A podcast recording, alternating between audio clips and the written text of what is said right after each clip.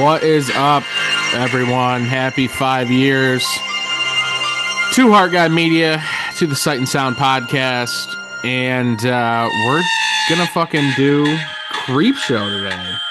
What better movie to cover as a part two of our five year celebration? We did Body Bags with Dan from Inked Up, and Eric and I are back here today, and we're covering George A.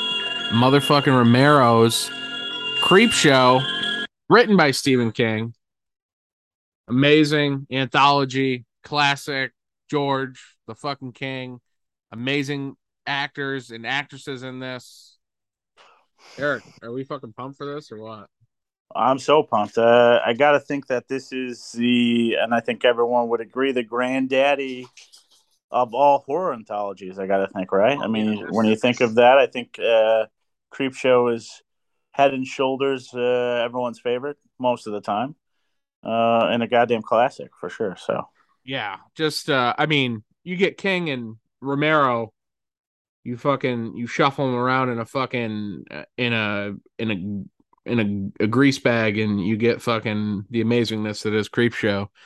Um before we dive into that, let's talk a little bit about being around for fucking five years. We may not be as consistent as other podcasts. We may not have a real format like other podcasts. Um, but we also just do this for the fucking fun of it, for shits, for gigs. Um, and yeah, this has been a fucking five fucking years. Five years goes by pretty fucking quick. it really does, man. I guess we would like to call it guerrilla style. We're Guerrilla. style podcasting. Gorilla. Uh, yeah, man, it's been a lot of fun. I mean, you kind of being at the helm of everything when you first got this started, I was super excited, and five years really did fly by. But some of the uh, episodes I've been able to be a part of uh, were a lot of have been a lot of fun, and uh, you know, we always talked about we have a group text and just being together, just talking the shit that we talk all the time yeah. Uh, sports, mu- music, movies, everything we just uh, ramble on and on about. So this was a grand idea, and it's been amazing. So here's to however many more years uh, of the of uh, the pod, and I'm really looking forward to it. Yeah, it's uh well that last one with body bags doing that with Dan was great because that's exactly what that was what the podcast was always meant to be and always wanted we always wanted to be was just fun, just bullshitting. Like especially with someone like Dan, he obviously is about four and four or five hours away from us in Parsippany. Like, oh, you, he's a little closer to you, uh, I think. Um, Yeah, about being- two hours from me, I'd say. about two hours from you. Um, that was just great, just because we see Dan at cons and stuff, and, and I'll bullshit with him every now and then. But it was cool to fucking just kick back for a couple hours and just shoot the shit and and wax intellectual about fucking Johnny Carp and Tobe and body bags. That was a lot of fun. Yeah, for sure. Covering that was really fun. Obviously, we talked about it in the pod, so everyone should listen to it if they haven't. But just about how that's like really an unsung film and and not talked about enough. So super fun, super organic uh, conversation with Dan.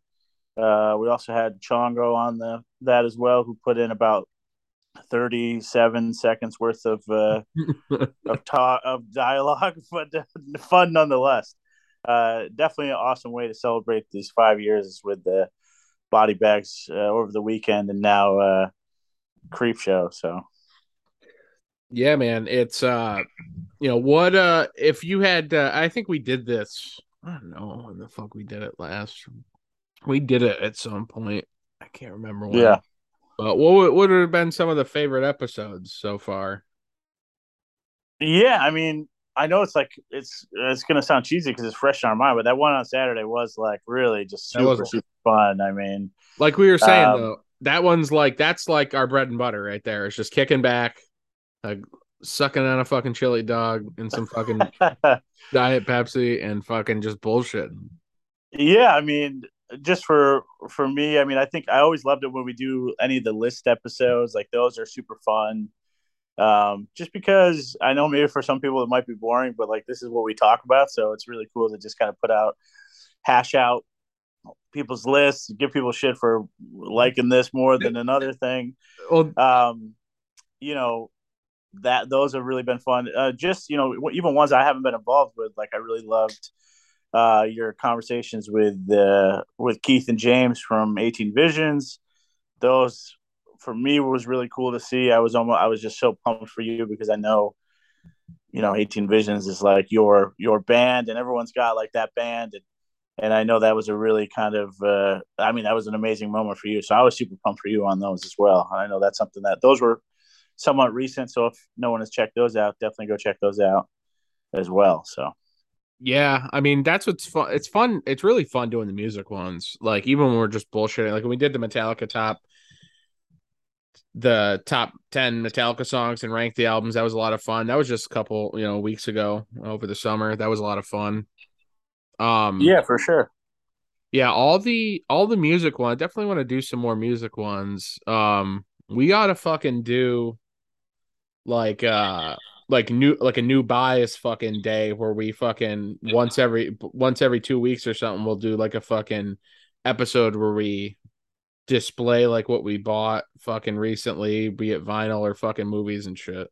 Yeah, yeah, I know we've done that stuff in the past uh, here and there. Um, and uh, I know we talked about just posting about whatever movies or music we're listening to. I know you recently posted that one, and I slept on posting mine as well. But I think that'll be fun to start doing that stuff as well. Just keep people engaged and kind of uh, share what we're listening to or what we're watching with everyone um, as well. The new buy thing is great, obviously, because we know we all have that sickness of buying CDs, vinyl, Blu-rays, VA, whatever, cassettes, VHS tapes. We're we're buying posters. We're buying it. So uh, that'll be a fun uh, little thing we could do as well. We're consumers, that's for sure. Yeah, I mean, you know, sometimes I guess some people would call it uh, to a, to a fault, say it's to a fault, but uh, it's something we love. So other people spend money on this and that, whatever. We spend money on uh, records, movies, and stuff like that. You know what I mean? It's a good thing. I think it's a good thing. It definitely is. Um, yeah, I always go when I think about the best episodes. Um, like I said, that one we did with Dan recently was fucking awesome. The obviously the 18 vision ones with James and Keith were amazing. Um the one I'm I'm do I did with Cameron that'll be coming out next week. That was a Cameron Miller from uh Dukas and formerly of Seizures, the singer of Seizures. Um that was a he's tight with the the 18V dude, so that was a lot of fun to fucking just bullshit with him. I always go back to that Friday the 13th episode or uh that Friday the 13th one we did where we did every Friday the 13th film and it was like almost 4 hours long. Yeah, that one was crazy. That was awesome too. I think of the one uh, where we talked to Jason Zink from uh yeah, who, who directed uh, and wrote Straight Edge Kegger because that yeah. movie was a lot of fun and and the the company that put uh helped put that out, Scream Team Releasing, I'm a big fan of theirs and I thought that was really cool. Um uh, you know, we had we haven't had a lot of film directors uh, on the show, so I thought that was really a really cool episode as well.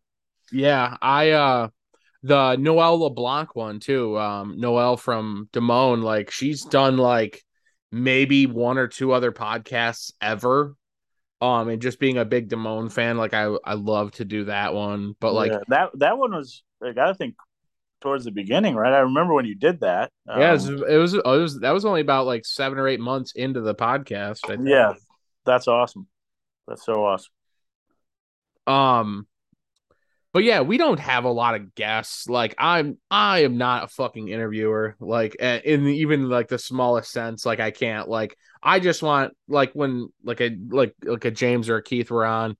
Like I'm just want to fucking ask questions that I'm just I just want to pick their brain. Like Right, right.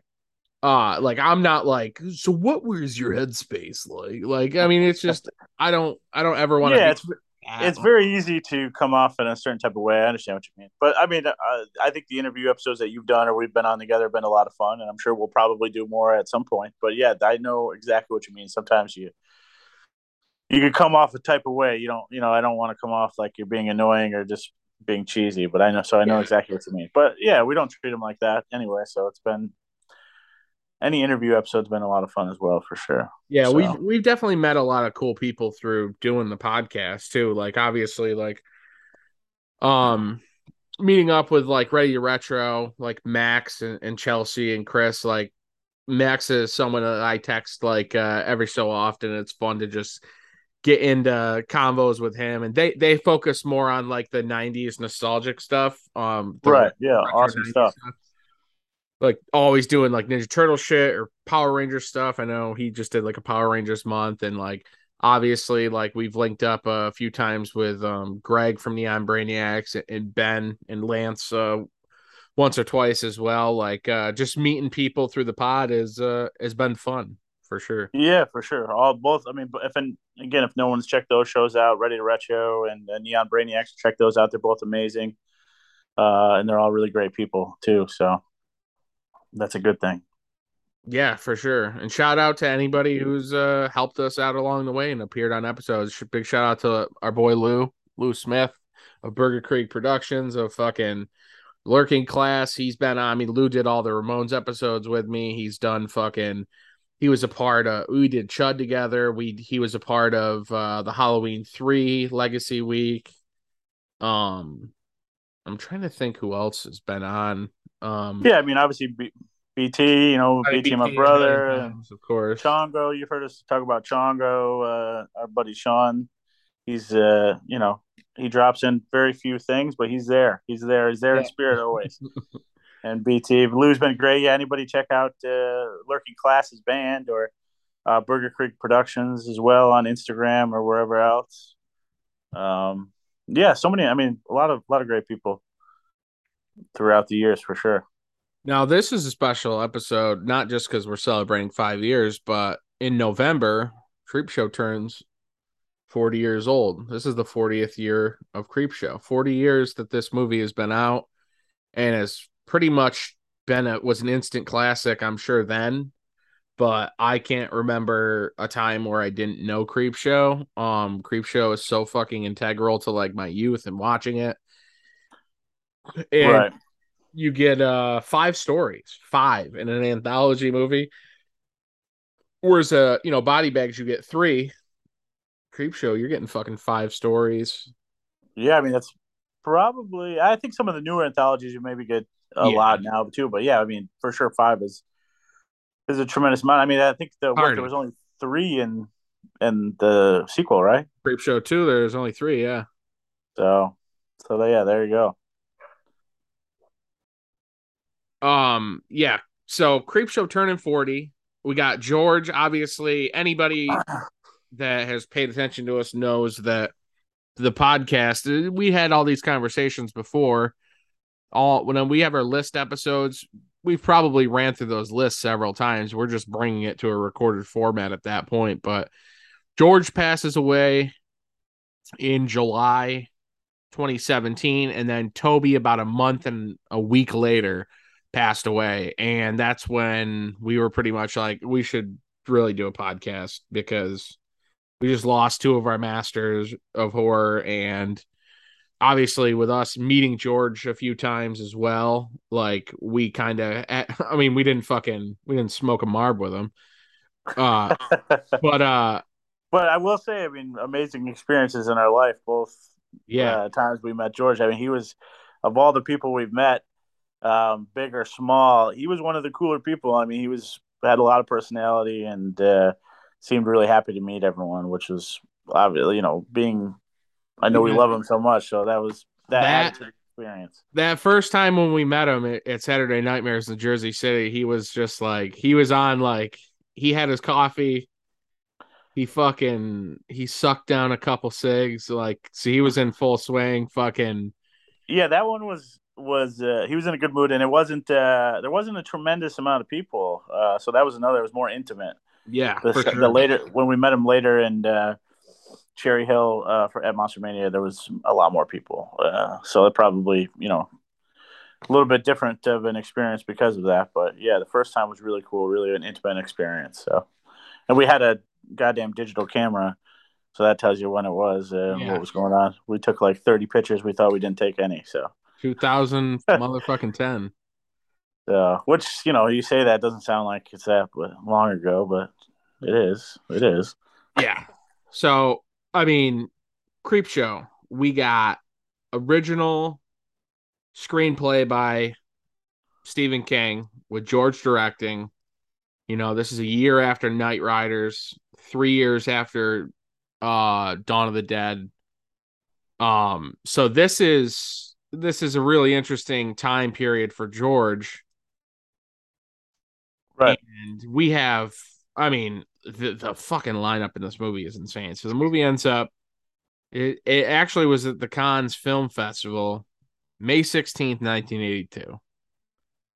It's funny when you hear about the Cannes Music Festival or Cannes, whatever you want to call it. It's so funny you think of like these movies that are getting like, you know, that are just like more dramatic pieces or whatever and documentaries and stuff. Like a creep show at, at Cannes is fucking amazing. Yeah, I guess now it is kind of funny to think about. It. I'm sure that they still get some like I'm guessing they still get some like crazy like maybe horror Ter- films now. Terrifier but... wasn't at Cannes. We'll just say that. uh, yeah, I mean it's awesome to think about that at that. Uh, Cannes like the south of France, right? Like so. Yeah. I mean, it's kind of cool to think about that creep show is being played there. I just want I just want to be in like one of those little French cafes and George and Steve King are just fucking like, ah, yeah, go over to get some cheese, Steve. George uh, loving it because you're just smoking wide open everywhere. Oh yeah, 82. You're smoking fucking everywhere. You're smoking in the fucking yeah. Pizza Hut. You're smoking in Food Land. Especially in France, you're probably smoking. The kids are probably smoking. Oh, puts hair on their under their arms. Um, even the women. Um, so it gets released in November 10th, 82. Had an $8 million budge, at $21 million in the box. So, it did, it, yeah, it did pretty good, right? Like people were bad. pumped on it when it came out. Yeah. So we got the fucking prologue, which has our boy, Tommy Atkins. Tommy Atkins in it playing like I know he's supposed to be the dad, but there's no way he ain't the stepdad definitely playing the mean old stepdad for sure. Although he just seems like they don't announce it. Playing Tommy just does it all. You know, he's a lover, he's a fighter, he's a dickhead, he's a he's charming. He can do it he all. Shows, he shows his dickhead side in this one. But uh playing playing the role of the kid in this prologue wraparound is fucking Joe Hill, son of fucking Stephen King. Yeah, Joe Kid, Joe Hill, aka Joe King, chose the old different name for his writer writing, which is interesting, but uh, I think it's awesome. Yeah. But yeah, it shows him getting getting getting his ass cracked, face smacked, fucking by Tom Atkins, and, and you know because he's reading the fucking horror show, the horror comic, you know. Yeah, I mean, I guess it's was he of... reading porn? Was he reading pornos too, or was it just the horror comic that he was bent out by? I think it was just comics, right? I don't believe. Oh or, no, or no, porn. he just makes the he makes the comment about the nudie things. Yeah, yeah. And then he gets a smack. Yeah, reading the EC style comics, which obviously this is kind of based off of, is is that style of comics, and I know they did a comic shortly after this in the same kind of feel. And they're actually going to be doing a, a, new comic as well, based off of the new uh, series. So. I mean, Creep Show is as relevant as ever with with fucking Nicotero leading the fucking pack, doing the yeah you know, two seasons and the third season coming, right? I or think it's three, yeah, I mean, three, three seasons with the fourth season coming. Yeah, and I think it speaks volumes because we talk about Nicotero recently. We recently met him, him as well, and you know, him put having his name on Walking Dead kind of, even though he should be in the spotlight always, but it kind of for the different younger generation or people who maybe don't know much about horror, they just know Walking Dead. That his now he's like kind of a a huge name. Like I said, he always should have been, but uh, um, putting his hands on Creep Show just speaks volumes about the legacy of the you know the original and the sequel. And I know they did uh, a third one or whatever that didn't really have anything to do with it, but I think that I just say uh, it speaks volumes. You know what I mean? Like he was like, you know what? Like you know what'd be cool these days? Like let's do a Creep Show show, and uh, there's a market for it, obviously. So yeah, absolutely. Uh, but we see the fucking anim the animated uh animatronic creep come up to the window and fucking up to Billy's in Billy's room, which is fucking awesome. It's classic, it's legendary. And we get the fucking opening credits, which is iconic in the horror world. I think Creepshow has some of the best opening credits because it's so EC comic booky and it's just so much fucking fun. Yeah, for sure. I mean, I'm I'm a big comic fan myself. I think it's cool to kind of when you can blend the two uh, together. So, as a favor to George, Ed Harris ends up playing uh, Hank in Father's Day, the first story. Now, Father's Day is the first story in the Creep Show, and this one's f- kind of fucking. I maybe call me crazy. I think this one's. They all have a same vibe, but this one I feel like is just a, this one and the and they're creeping up on you. The last two, the first one and the last one, are just like a tad bit like different, and not even like different in vibe, but just like a tad bit different than the the other three stories. I would agree. Yeah, I kind of think um, they're all like uh, they're all kind of what's cool about Creep Show, and I think is is uh, all the stories I feel like really kind of do have a different feel to them. They're all kind of really like they're all very different from each other. Sometimes you, some of these other anthologies can be kind of the same story told over and over again.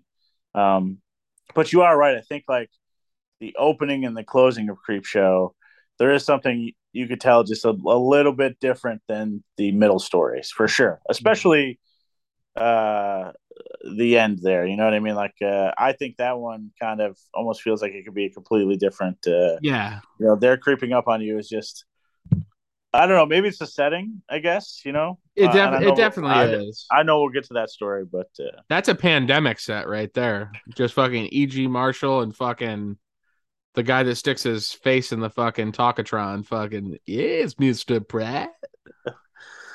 yeah it is such a weird it's such a weird concept that that one but yes totally i mean secluded in his fucking apartment his high-tech apartment it's that's something that you could definitely get a modern day take on for sure Those little lights aren't Twinkling Clark.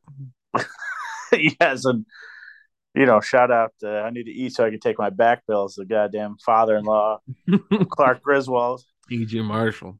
oh, yes Uh, so give us a little rundown, if you would, about Father's Day. Give us give us a little synop. Yeah, so I mean, you got the uh, what is it? I the last name of the family escapes me, but they're uh, we got the rich family.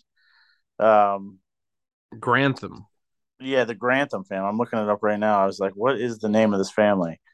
Um, and apparently, their fortune is coming from a lot of uh, negative things. You know, uh, the which I don't even know. It's mentioned in the in the story itself. Like when I'm looking at this Wikipedia here, it says a family's fortune through bootlegging, fraud, extortion, and murder. They like they touch upon it, but it isn't like broken down. Right. Um, so you got Ed Harris. Also, you know something else that I always forget about is John Amplas. I know we're gonna get to the uh, Yeah, playing fucking playing playing the fucking the father. right, Well, the skeleton, the skeletized version. right.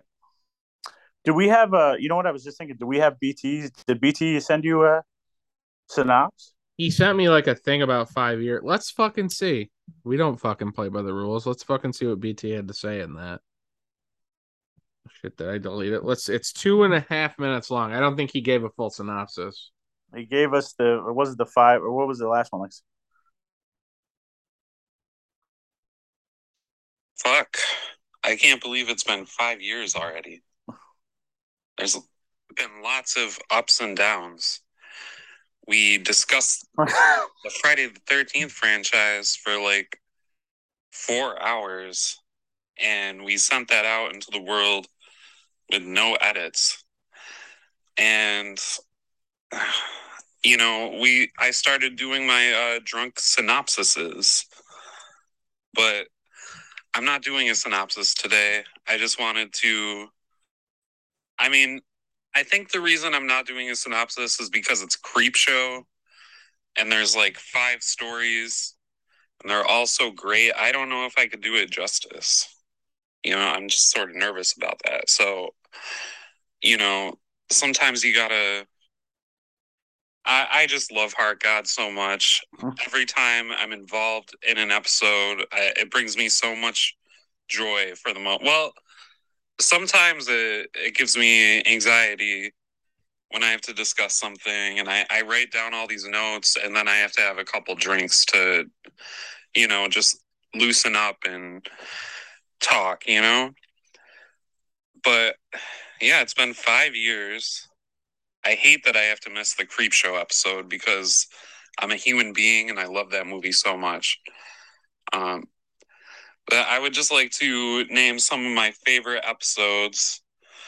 Um, Friday the 13th, of course. I love being able to just talk for like four hours about movies I love. I hope we do an episode like that again. I'd love to talk the Nightmare on Elm Street franchise.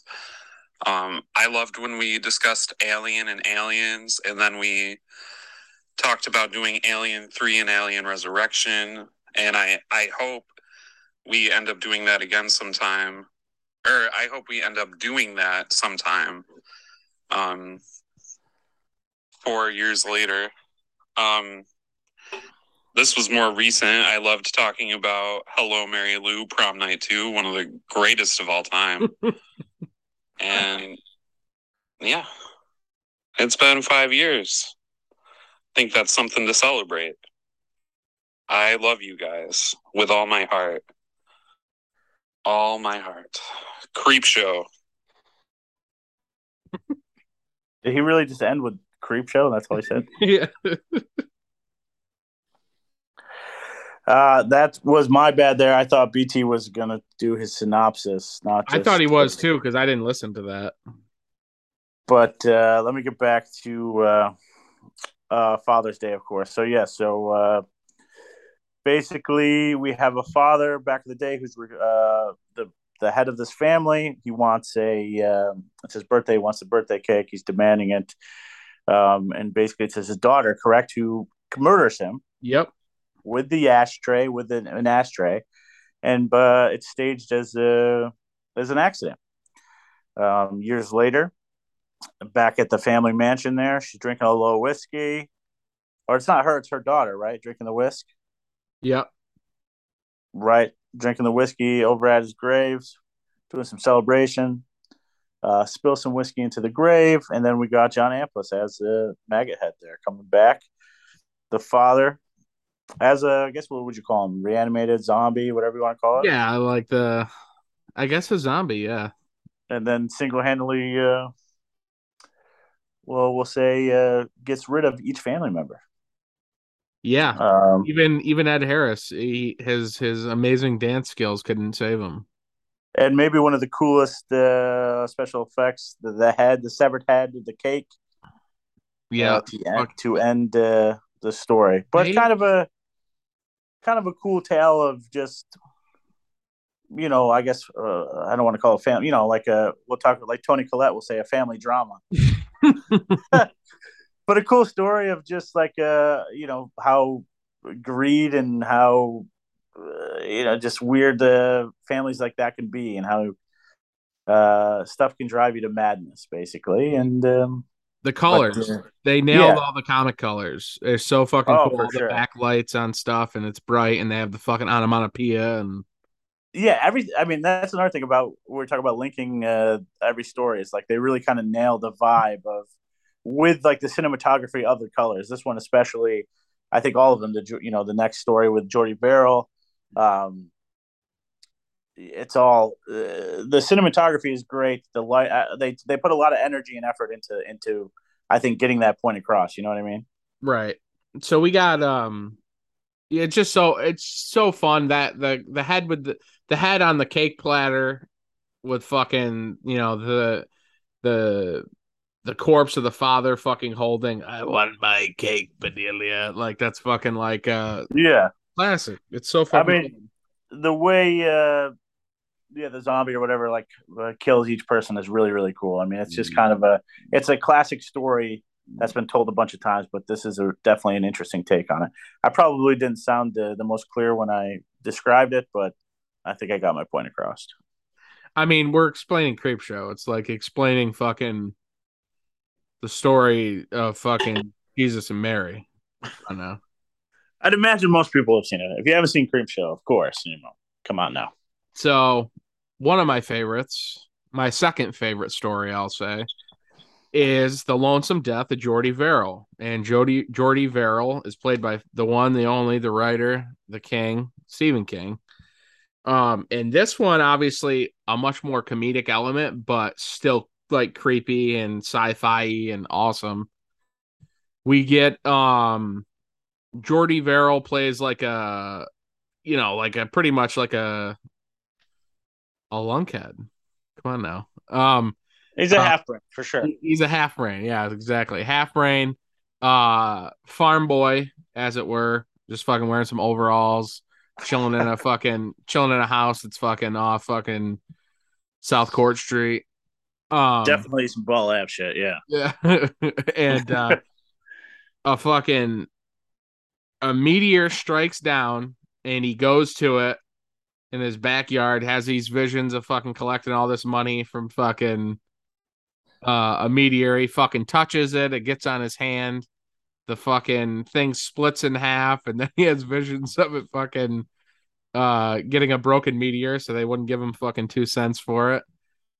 Uh but after touching that fucking meteor, he ends up start you know on his fingers he starts growing grass or moss or weeds or whatever you want to call it on himself.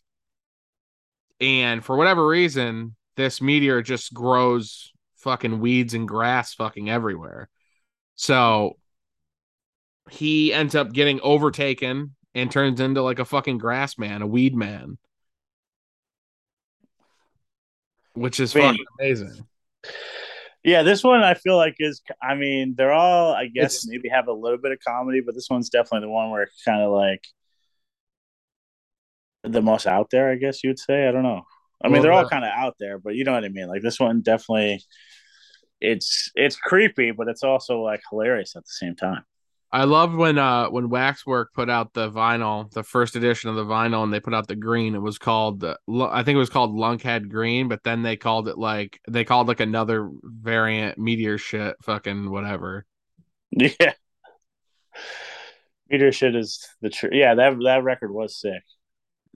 I mean, that's also, I mean, uh, Stephen King, like he doesn't, he hasn't acted a tremendous amount. I know he's got some cameos and some stuff, but this was, uh, this is his shining moments for sure. Yeah, this was his most pro his his most like uh deep role for sure is Jordy Verrill.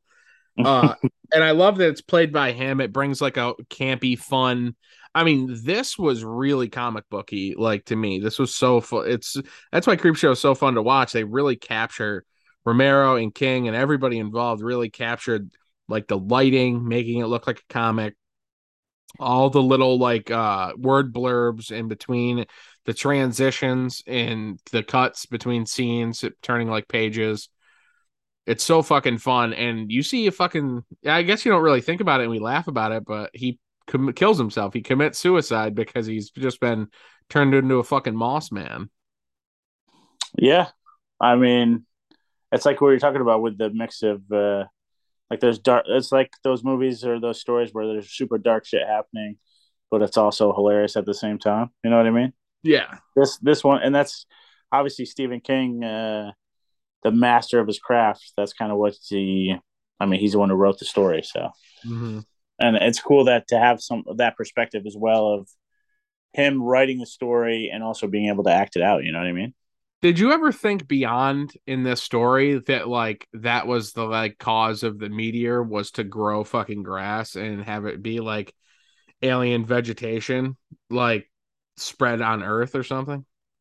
Uh, yeah. I mean, I guess you really don't think about like what the overall meaning was, but yeah. I mean, I think if you kind of question it, that does sound uh, um, that's kind of if you were to expand on the story, then I'd say yeah, that's exactly what it was supposed to be.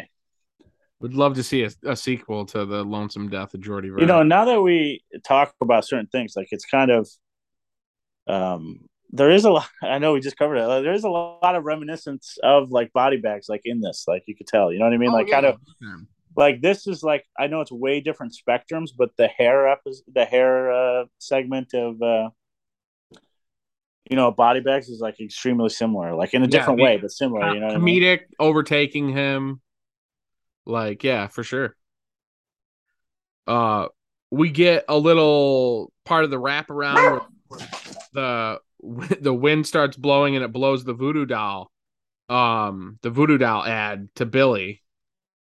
Right. Story and and then we get something to tide you over. Something to tide you over. Classic tale of fucking love, lust, and revenge, my friend.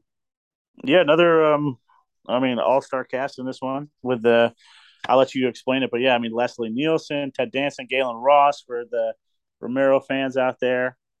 Um this one is really cool. This one um just the setting of this one I always liked, you know, it has that like fog type feeling. Yeah, for sure. We get Gaylen Ross of fucking Dawn of the Dead fame.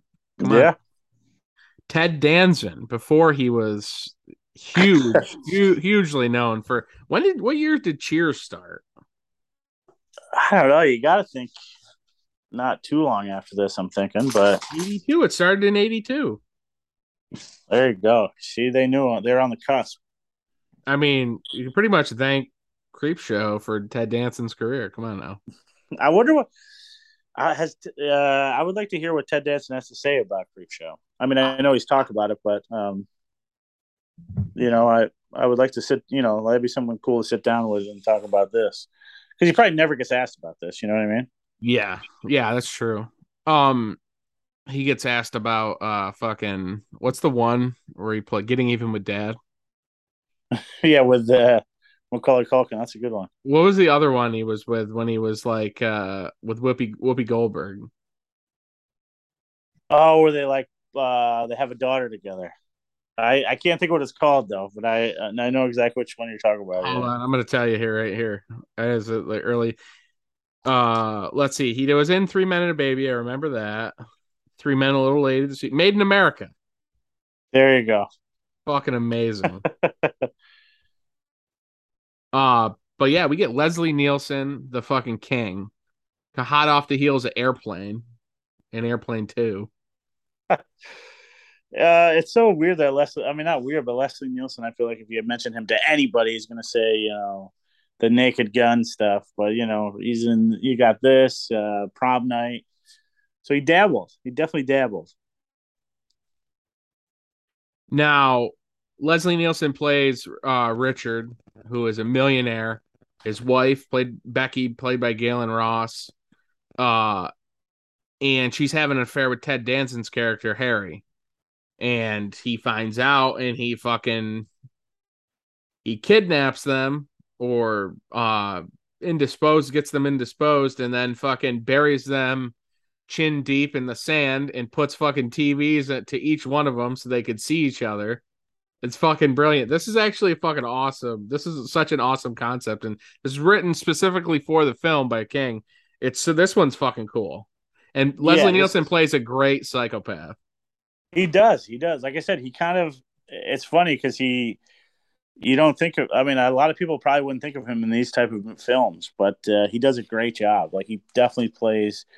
He kind of looks like he would be. Uh, you know, he play a good arrogant dick, like who's super rich. He just has that look to him, in my opinion. Um, and he shows his he shows his chops in this one for sure. So he's pretty much playing. He's playing Harry a picture or you know a video of of Becky. I mean, he's committed to a lot of extension cord here too. Uh, yeah, I mean, all the way out in the fucking beach. Yeah, this ain't 2022. I mean, he's uh, he's doing it the old school way. Yeah, there ain't no fucking. He's not holding an iPhone. Uh, he's got the old fucking Magnavox out there. Uh, he's got a Zenith. Um, fucking Zenith.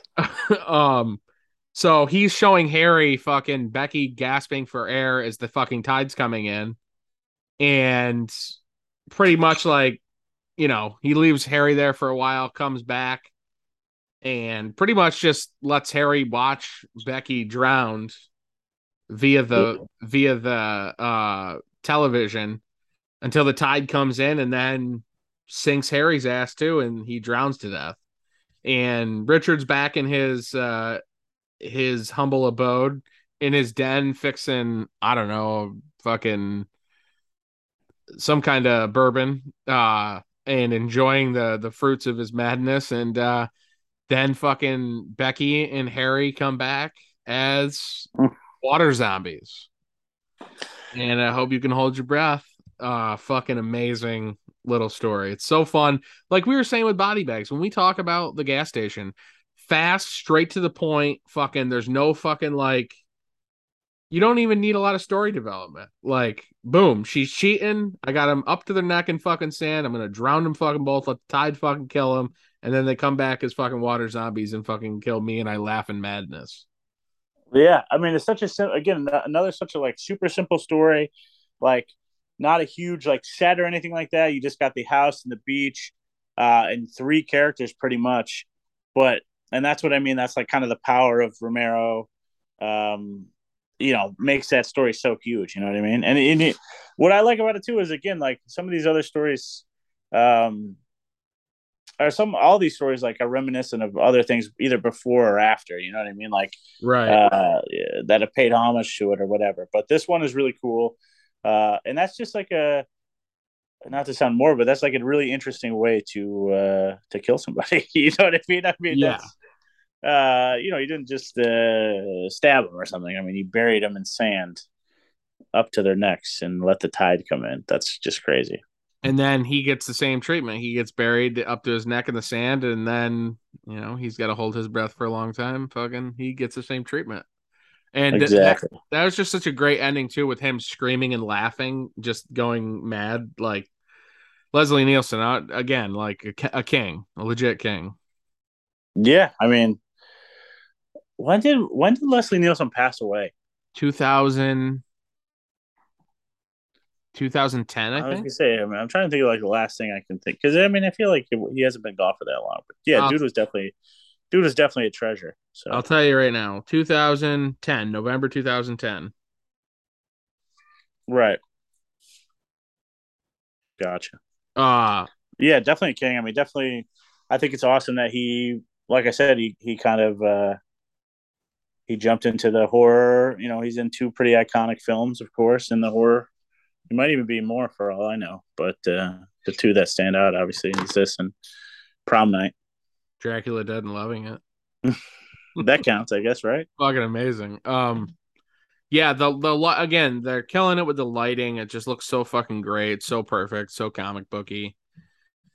But that brings us to my favorite story in Creepshow, and I, I'm interested to hear what your favorite is too. But the fucking crate yeah, I mean this. I think this. I was thinking about this before we are going to do this. If this was, I would say the crate is probably my favorite as well. It's got to be right. I think. I mean, obviously, it's probably the most celebrated, right? Should, I mean, here's my only qualm with Creepshow: should they have ended with the crate? Uh, yeah. I mean, I do think. Um, I, I, I like they're creeping up on you is probably my least favorite. I will say so. I love it but it's my least favorite too. And it just seems like it was the wrong closer.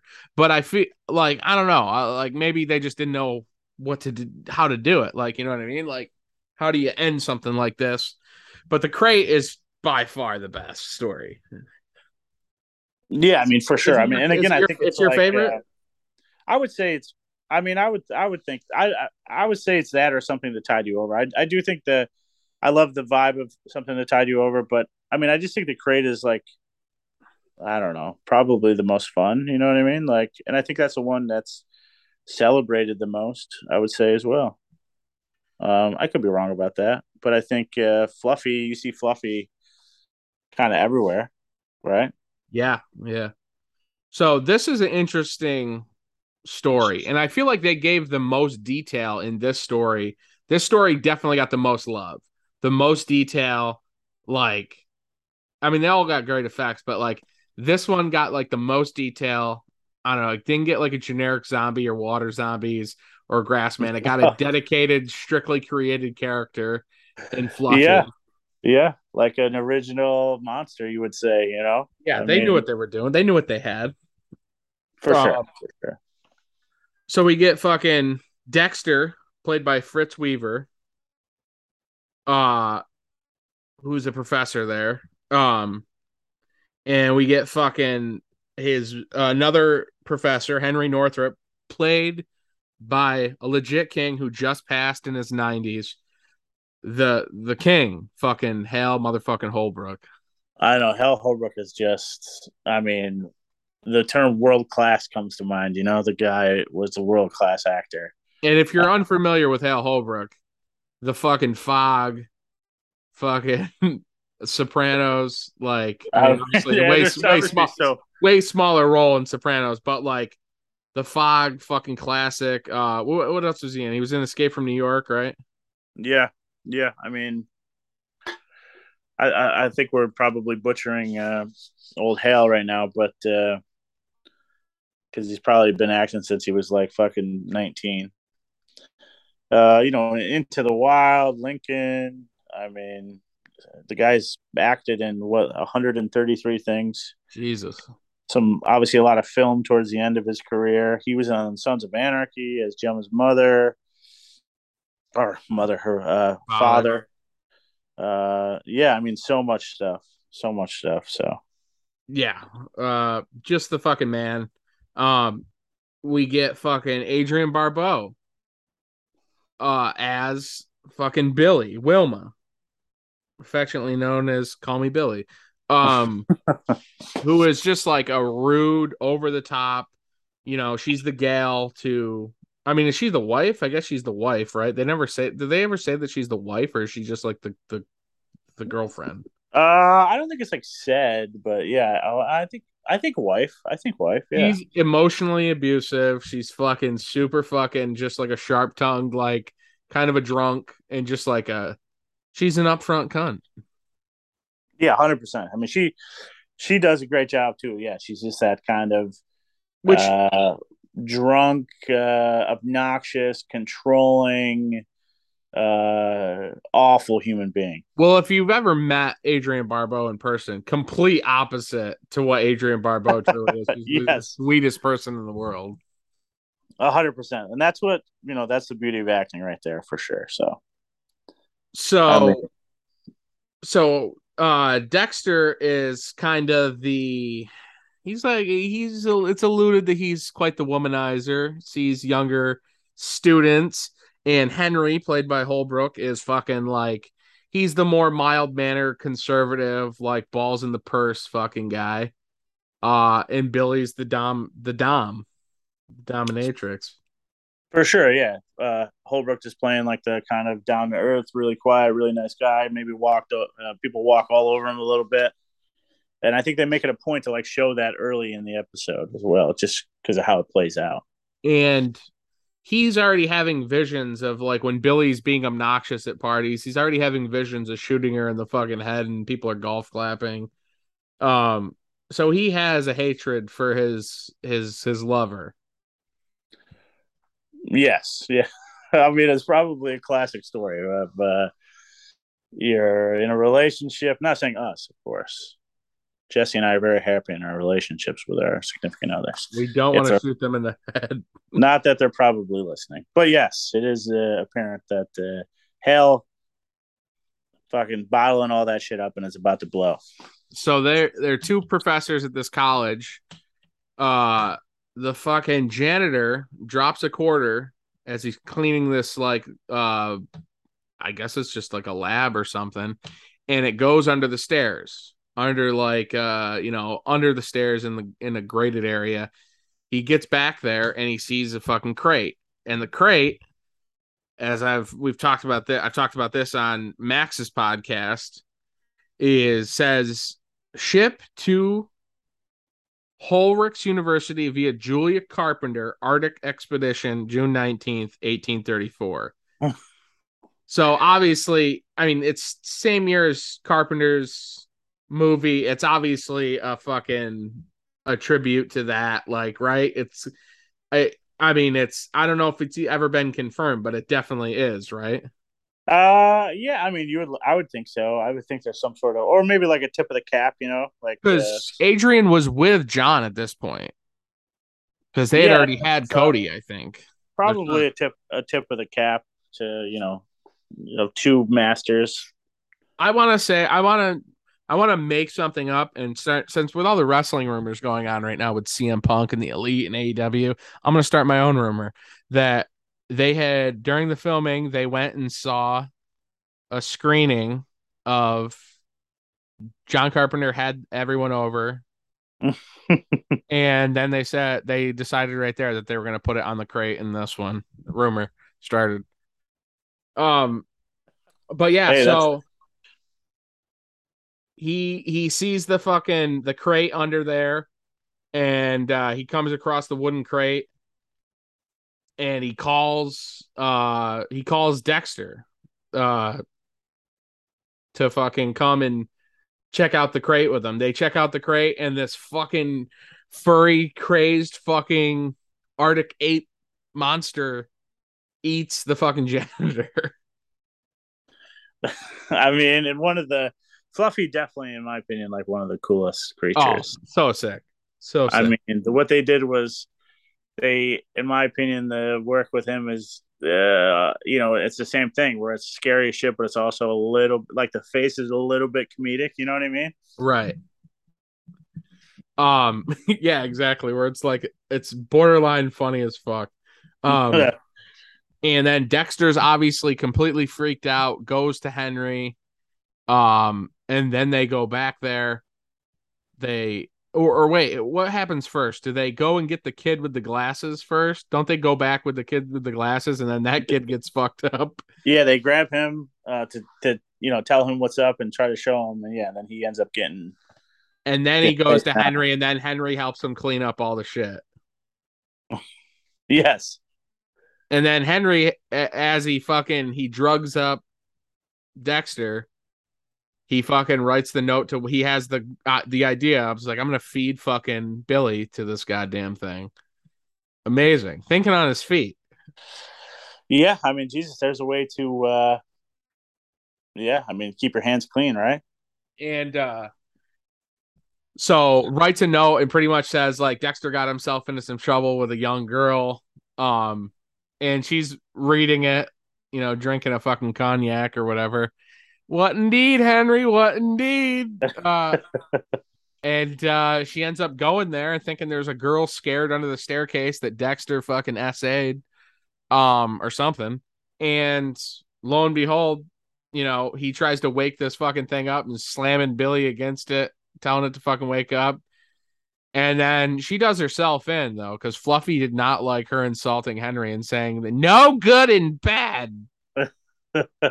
uh and that pissed Fluffy off, and Fluffy ate that ass. Yeah, you don't. uh As we all would with fucking young Adrienne Barbeau. Oof, you said it, brother. You said it. I don't know if I would have put up with the. I probably would have put up with her berating me like she did the um, but yeah, it's uh, and then he fucking pretty much like goes to Dexter and like he has now assumed a dominant role in his life where he is now no longer going to be taking shit from anyone. And Dexter oh, is almost like afraid of Henry after he kind of like susses out what happened here. Yeah, the tides have turned. The tides turned. Like I said, I think that's kind of that's cool how they show uh in such a short story the character development you know what i mean like a... yeah talk about that's character development right there you could show the fucking crate to all these fucking would be wannabe fucking Blumhouse cocksuckers that try to write some fucking ghost story in fucking 2022 or some fucking stupid one of these stupid fucking horror movies that make fucking you know kids come out because it's a fucking A24 film or a fucking Blumhouse film. You could show them a lot. You could take the guy that made Men and show him the crate and be like, see, you wasted so much fucking time, money, and people's fucking efforts. You could have just done the crate, something like the crate, bro. You hey, dumb prick. I can't even talk about the men right now. We t- this would be two two episodes in a row we mentioned men, and I can't even. but yes, I'm 100 percent in agreement with you. Um, sometimes, especially nowadays, things get overcomplicated, and uh, and it can be good or bad, I guess. But uh, you know, this creep show is perfection. So the it's best. Masters, it's masters at what they do, getting together and and and with some amazing actors and actresses, and and yeah, like I said, I mean, I know we still have the last. Uh, you're still going to explain the last story, but um, like I said, the pillar of horror anthologies. I mean, how many horror th- anthologies have come out since then? um, a lot. There's some great ones, of course. Recent day, you would think of like you know Trick or Treat. Obviously, people hold. Which if you're gonna, I guess that's kind of an anthology, of course. But uh, uh, yeah, Creepshow remains at the top in my opinion. And before we move on to it's creeping up on you, I will say this. It's um it's it's so good. It's that ending of the crate though with him creating like locking up Fluffy and his hands are chilling there and then he throws it into the quarry. I don't know why. That's my favorite thing about Creepshow is just that imagery and like the score and like Fluffy floating down into the water and then his eyes like popping out under the water. And like that's just amazing. That's an old time horror. Like just like they delivered so hard with this one. They delivered so good. A hundred percent. Like it's like we talk about like a lot too, like the intricacies, like that sometimes nowadays people maybe don't care about. And I'm not a filmmaker and I, I'm not in the business. Of course, I don't know. I'm just a fan who watches, but it seems to me like uh things the the intricacies of a film back then were much more important like you're talking about with like the score or lighting or just little things that are going to help uh like a tiny tiny scene that's going to help the overall story come together. Just so the little the cherries on top i guess is what i'm trying to say. And i feel like that kind of gets uh, lost nowadays um and this they're, they're all over in creep show. Yep. And uh i'll tell you what it's the creeping up on you is I had I used to I'm not gonna lie to you when I was younger, when I was a young a young lad, I would 100% not finish Creep Show. After the crate, I would shut it off. Now I have a much more uh, I have a greater appreciation for the creeping up on you, and I think it's really funny. And I fucking love their creeping up on you. I don't think it's the strongest story, but I have right. a lot of fun with it. I'm right there with you. Like I, you know, I don't hate any of of the stories, but yeah, I mean, if you were to, you know, force me to rank them, I would, I would put this as my least favorite. Uh, and it's nothing against any of it, really. Like the actor, the acting by Marshall or anything like that. It's just uh, the other stories are just so good, and I feel like I just connect with them a little bit more. Yeah, one hundred percent. And so this one shows Pratt, who is like a fucking scientist living in this white fucking sterile environment of his thing, and he's got a, an electronic like suck holes for trash, and he's very sterile, and he's got the fucking wild fucking hair. He looks like a mad scientist, but he's extremely rich right? Isn't he? He's a scientist, right? I'm not fucking wrong. Uh, he's like a businessman, like a, a businessman. I, I think it's Why, like a, I like always a, confuse that because I always think he's a, some kind of fucking scientist. No, yeah, I think he's just like kind of a. He, I think that maybe his business is science related, but yeah, he is like kind of a like a. He owns a company. He's like a mogul or something like that. Oh, he suffers for. He's pretty much like a like a germaphobe. Gotcha. Uh, rendered to living in a hermetically sealed penthouse. For some reason, I thought that was like just part of his gimmick. Like I didn't think it was like something that it was an actual phobia, but I guess yeah, it is. uh, yeah, I mean, there's everything now. Electric locks, surveillance cameras. This guy's fucking clearly all fucked up. Uh, and uh, it's uh, yeah. So he's like a ruthless businessman. I don't know why I thought he was a scientist. Uh, and he pretty much gets overrun by cockroaches and he's just like he's literally like a just like a, a deplorable fucking you know one percenter and not like the motorcycle club one percenter the one percenters no, yeah. who have a lot of fucking money yeah basically like he's just a rich another again another just rich asshole who doesn't seem to care too much about other people's feelings or or uh, you know how they feel about things. He, as long as he's getting his way, and they kind of they take that character and they they add in all the phobias. You know what I mean? And uh, it's it's it's a, again a pretty simple story, straight to the point. Like he's obviously like he doesn't care that one of his fucking guys committed suicide, and Pratt is like happy about that. Um, it's and, and you know, it, ironically enough, cockroaches overtake him. You know, something he probably thinks everyone is to him, a cockroach, and then they overtake him. Yeah, definitely a little bit of uh, definitely some metaphors in that is uh, for sure. Um, maybe people who are below him for sure, and then he ends up getting run over by or you know overrun with a disgusting you know bottom of the barrel insect of Yeah. that you would never find in a place like uh, he would live in or his actual place since it's you know futuristic and and airtight sealed clean white Super fu- Stuff like futuristic for sure. yeah that's always the vibe i got from this as well is like um you know his apartment obviously is nothing like ever you really see it's like, all it looks like a big lab itself like a laboratory itself Yeah. It's uh now that ending scene where he gets overtaken and they're just like fucking pulsing in his dead body and then they he like they like bust out of him. Those were shipped from Madagascar to the set and they fucking Savini said that like all the shit that they were using like that went back to like wherever they rented it from he's like he's like there's Madagascar cockroaches that are still breeding to this day in Pennsylvania because of that. And I can imagine. I mean, they probably can only imagine how many they actually had. I think he says that something about how many they had, but uh, and they didn't it's funny because he said that like they didn't recover them all. Well, yeah, I mean, I can only be they scatter like crazy. I don't. I can't imagine they had somebody who's just fucking run around, fucking wrangling uh, cockroaches. So I'm sure nobody really wanted to be around him.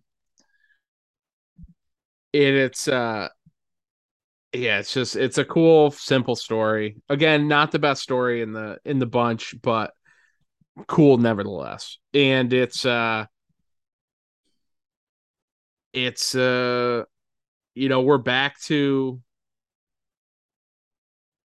we're back to the epilogue, you know, the the wrap up story Right. and uh we get um we get Savini, Marty Schiff, and fucking Savini playing the garbage man, which is I don't know why when the ones hold it the when Savini just yells at him, he goes, What?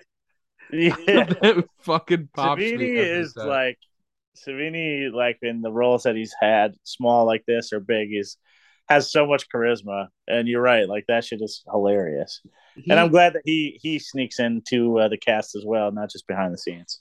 I mean, he eh, this is one of his most uh, important works, I think, for his special effects. Everything's so fucking awesome in this. It's so fucking cool. Yeah, I mean, every segment has amazing special effects. Memorable, memorable special effects. And I want to say this: this is just not really about Savini, but about the whole uh, film altogether. Every episode, if you think about it, is very when it comes to like setting and uh, cast is very very small. Other than the crate, the crate kind of shows you a couple different places. You see the inside of a house, you see a party, you see the lab and the school. But like you know, this one just in E.G. Marshall's house. Uh, something to tide you over is really just the house and the beach. Uh, Jordy Verrill's just you know his house and the exteriors. Um, and that's what I think is really cool about this too is they're all kind of like in their own secluded like areas uh, for such big stories Yeah. and um and I think it has to do with a lot of things. Obviously, the directing with Romero, the story writing with King, the acting with everyone. Um, it's like we said, every every story has amazing acting in it as well, and that's kind of why I think that like uh, Creep Show holds up again uh, as like the best, if not you know one of the best, if not the best anthology Is just everywhere you look writing, directing, you know, wherever, acting, special effects, there's just legends, you know what I mean? Yeah. Yeah. Um, and uh, like we talked about the intricacies of everything, you know, uh, soundtrack and backstory things and nods to maybe other stories and lighting and just everything. It just all ties it together. Um, and then, yeah, the the epilogue here with what happens at the end as well. Uh, kind of the comes full circle with Atkins and and uh, Joe Hill as well. And yeah, so Savini and, and Marty Schiff are the car garbage men that are obviously having the time of their lives, fucking just picking up garbage. Uh, and they come on the creep show book that is on the curb and they see the advertisement for the voodoo doll um but you know it's fucking been redeemed already. And uh then we go to billy who is has created the voodoo doll for his father tommy atkins and fucking stabs the fucking piss out of the voodoo doll and kills his dad. Yeah which is just hilarious. Like again you see the it's like a little victory for the horror and comic fans when you're young you know you, you want this kid to be able to celebrate that stuff. His dickhead dad is giving him shit. Comes full circle really awesome at the end. I fully i fully believe that my brother bt has definitely made a voodoo doll of me and probably kicked the shit out of it in this day so. Luckily i'm still that's here. why your that's why your leg bled all over the fucking garage. That is that's probably he might stabbed it that day i'm guessing he fucking yeah, just took a, he took a sharp end of a combo and raked it across the fucking leg and this is again what I was talking about with the intricacies is like they're st- they're putting the emphasis or they're putting this a- uh, effort into the the the epilogue, the ending, and like the- Yeah. and what they put into the intro too. It's like not just the main the five stories; they're also giving you more. Um, you know, they're bringing that full circle as well, and I think that's just like the coolest shit as as well. No, for real. And then it ends with the creep fucking laughing with the book in his hand. And that's the fucking that's creep show. And we got 40 years we've creep show's been around and I think it's it just I mean obviously with the the resurgence the show being on Shudder with Nicotero and Yeah. creep creep show is alive and well and there's a new fucking creep which I think the new creep looks awesome. Like I love Yeah, the new creep yeah. show show like anything where we can preserve and keep the the idea and the legacy of George Romero and at this point even too Stephen King um alive and we got to talk about the ashtray the ashtray shows up in every segment Yep. and I'm pretty sure the ashtray showed up in the show so far too Agree. Yes, it has. Um, I know, like I know, you know, obviously this this film had a had a uh, two years later had a sequel, um, and then I had another sequel later on that had nothing to do with it. And then, like I said, the research, uh, Nicotero put his hand on the show, and it really he really kind of was his baby. Um, you know, he directed a lot of it, produced uh, with some other people as well, and it. Um, I just think it's like I said, it speaks volumes to the legacy of Creep Show a lot of people, horror fans, you know, probably would put Creep Show as some one of their favorite movies ever, but definitely the top of the horror anthology. Um, if anyone hasn't checked out this show, they should because it's great stuff. You know, I mean, um, and it it helps. uh you know, horror lives on. You know what I mean? This it's it's continuing the Creep Show, uh, whatever you want to call it, little uh, the neighborhood of Creep Show just keeps getting bigger because of it, and. uh you know, so if there's anybody out there who hasn't seen any of these, definitely go check them out. I think we got to do a creep show too by the end of the year now right A hundred percent. Yeah, we, we for sure do. Love creep show too um yeah man it's i mean george is just so important savini's so important stephen king's so important we've done those stephen king episodes is like one of the f- third or fourth episodes we did i think where uh the stephen king episode Um, fun yeah, yeah, Stephen King. Uh, just if I could just say, I know I've said it before. You know, in my in my household, I have a brother who's really close in age with me, and we what we grew up kind of watching. He's three years younger. We grew up watching uh, movies together and, and falling in love with horror. Uh, but my father, who probably these days it doesn't, he doesn't read or really, I'd imagine now, and probably doesn't get to watch as many movies as he'd like. But growing up, Stephen King was always around for us. My dad used to read; he loved Stephen King, and there used to be Stephen King books around all the time. So um, we would watch his movies, you know, probably at young ages, younger than maybe we should have, I guess. But um, this is the first time I saw Creep Show. Was my father. Uh, it was on one of the. It was on television, but at the time I couldn't even tell you what station. But we watched it on TV the first time uh, I saw it.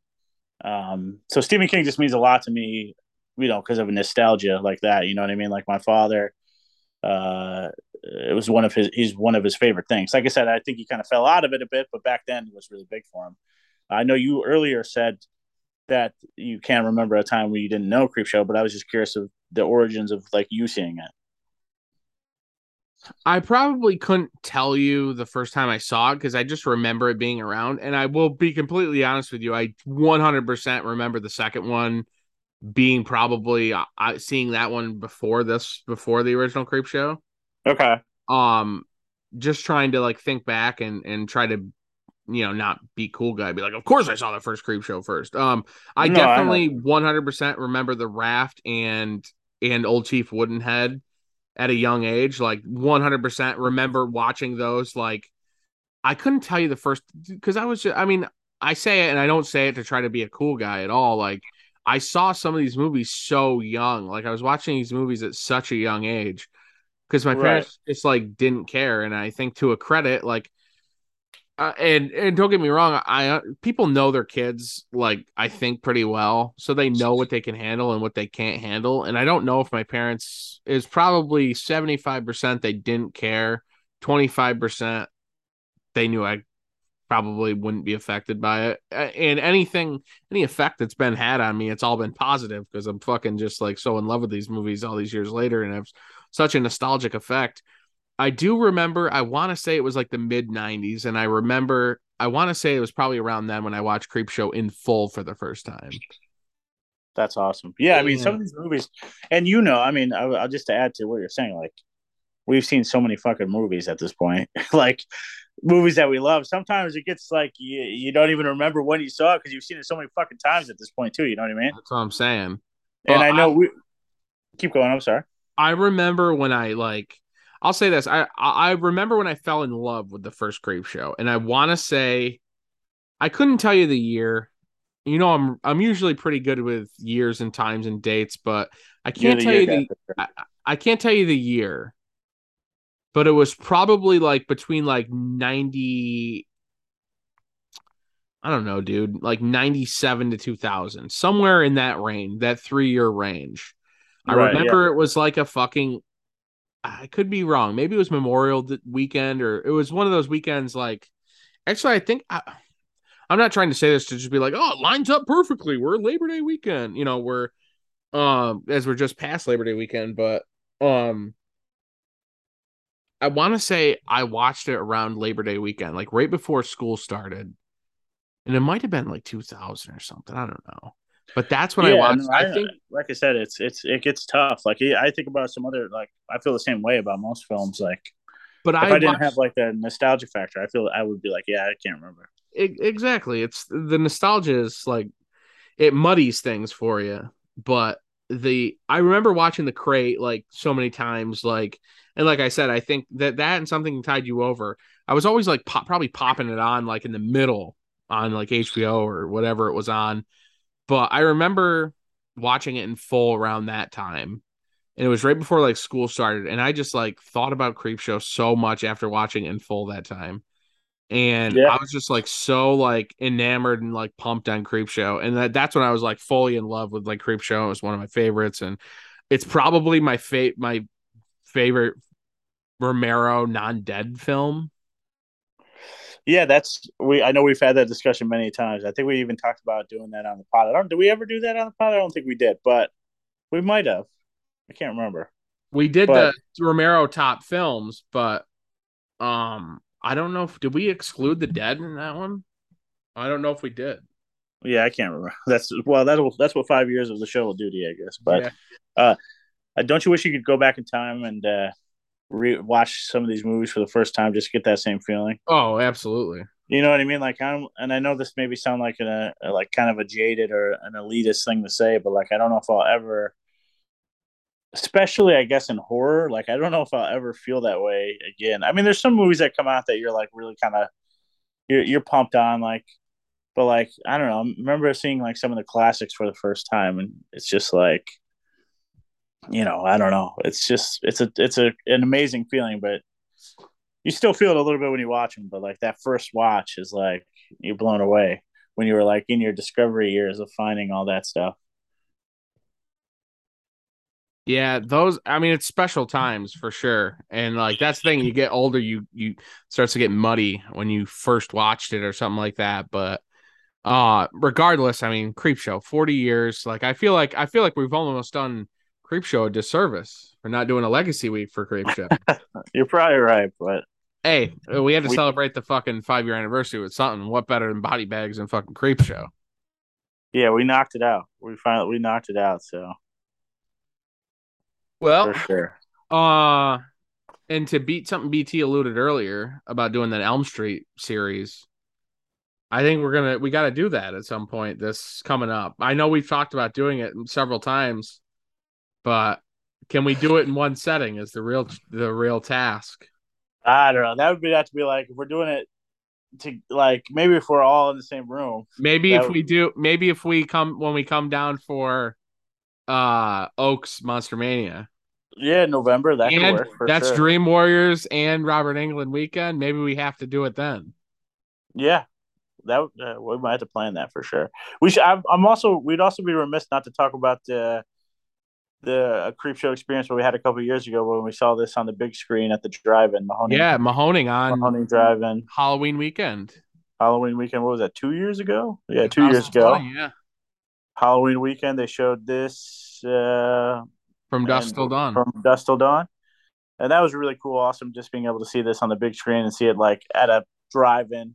Anybody Savini who- doing signings there, of course. Yeah, Savini. So we met Savini for the whatever time, and he was cool. And if anybody is in the Pennsylvania, Southeast PA, or even in New York, definitely check out the Mahoning Drive-In in Mahoning and Le- the Lehigh Valley area of Pennsylvania. They they show stuff like every single weekend. A lot of great horror stuff, and um, they got they have people there from uh, you know stars from films, and they do signings, and they put a lot of energy and effort into that. Uh, so definitely check them out sometime if you if you have a chance. One hundo. Um, fuck yeah. So yeah, this has been five years, and uh, fuck yeah, we did body bags with Dan. We, me and Eric just did fucking creep show. Shout out to everyone that's appeared and been a part and helped out and had fun with us. And we're gonna do fucking another five years. Maybe we'll. We we've been pretty consistent this year. We've been not too bad. Yeah, I mean, I think, like I said, I think we what the beauty of this is uh, of of the pod is we do it our you know your way, our way. We you know we don't really. I feel like there's people who feel like they have to do a certain thing or do a, a certain way. Um, I think we keep everyone pretty engaged, and and, I, and I, hopefully they enjoy just hearing us bullshit. So And if they don't fuck it, we're at least fucking we're hashing out and fighting with each other about our lists and shit. exactly. Uh, but yeah, uh, fuck yeah, try us, uh, try us out if you haven't. I have nothing else to fucking say. Uh, uh, give us a listen if you haven't. Tell your fucking friends that are horror fran- fiends. But also, we're we do non fucking horror movies too. We do action movies. Maybe we'll do some back to school movies. Maybe we'll do fucking Ferris Bueller's Day Off or something here now that we're in September. Yeah, we Def Ferris would be a lot of fun. I mean, we did uh, Fast Times at Ridgemont High not that long ago. That was a lot of fun. Uh, Ferris Bueller, that's one actually I'm surprised we haven't touched. Maybe we'll do that as a back to school special. Yeah, there you go. That'd maybe a lot of we'll maybe after because the we got an episode coming next week and then maybe we'll do a couple fucking back to school episodes with some high school uh some high school movie 80s movies for sure. Maybe even sneak in. You know, we should. Uh, I know we could talk about this off air, but we could sneak in some maybe like some 2000s. It'd be fun. The, the 2000s, yeah yeah of course or late 90s, early 2000s. There's some good ones in there too. That'd be fun to talk about. maybe we'll do a list of top teen high, high school teen movies That'd be cool because there's throughout the years too. yeah you go 80s 90s 70s That's yeah, that's clutch. So we might have to do that actually. yeah, we might, we maybe, maybe we'll do that. ferris and we'll do that as Yeah, I was gonna say that's. uh You could really, we'd have to really be specific on that one because there's other movies that are like in horror that are people in high school. It's like you have to decipher. You know, I don't know. But do yeah, we say do we say non-horror our, I would say- our top would 10 say- non-horror high school movies I would say not horror because there's like so many great horror movies that take place like in or like around a high school or at least kids who are in high school. They Right. allude to that. So for sure, we'll have to do that. Yeah follow on instagram and twitter at heart guide media podcast name is sight and sound if you haven't uh realized that yet you can listen on spotify apple music fucking castbox and a couple other fucking random ones but apple apple music or apple podcasts and spotify are the main two they're the only ones that probably count especially when you're a podcast like us um yeah fuck yeah Five years. Let's do some more. Hundred percent.